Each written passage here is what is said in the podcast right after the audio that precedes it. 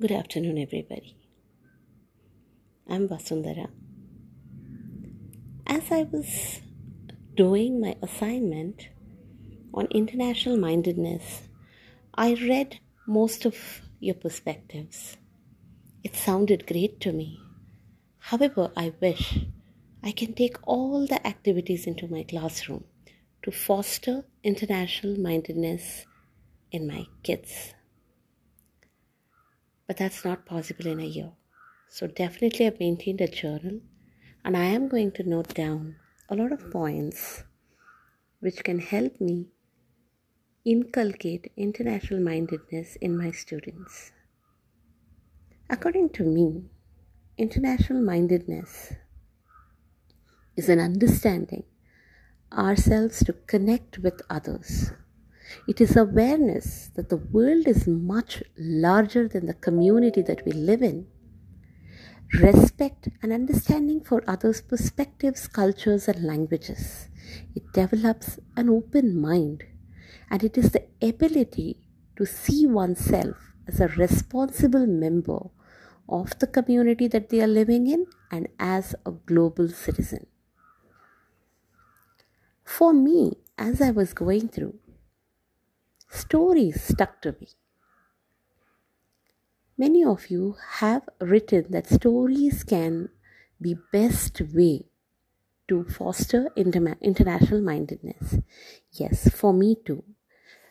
Basically, I love stories because I have heard a lot of stories from my grandmother and my mother as I grew up, and that connects me to my roots.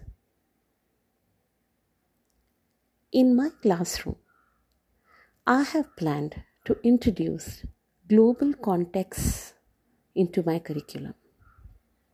Whereas, if I am doing sharing the planet, I would definitely read out a story to them which can connect them to different parts of the world and what, what are the difficulties that these parts of the world are facing. We need to know. My favorite book there is Long Walk for Water. And then use technology. I will definitely use technology mm-hmm. to create storyboards that connect cross cultures and geographical regions. This can talk about the stories that talk that basically tell the geographical conditions of various places, the culture they follow, the languages they use. And then I will also use stories that can connect classroom processes with certain local and global challenges. I will also make children think about attitudes, values, and dispositions. These are all teachable moments for me.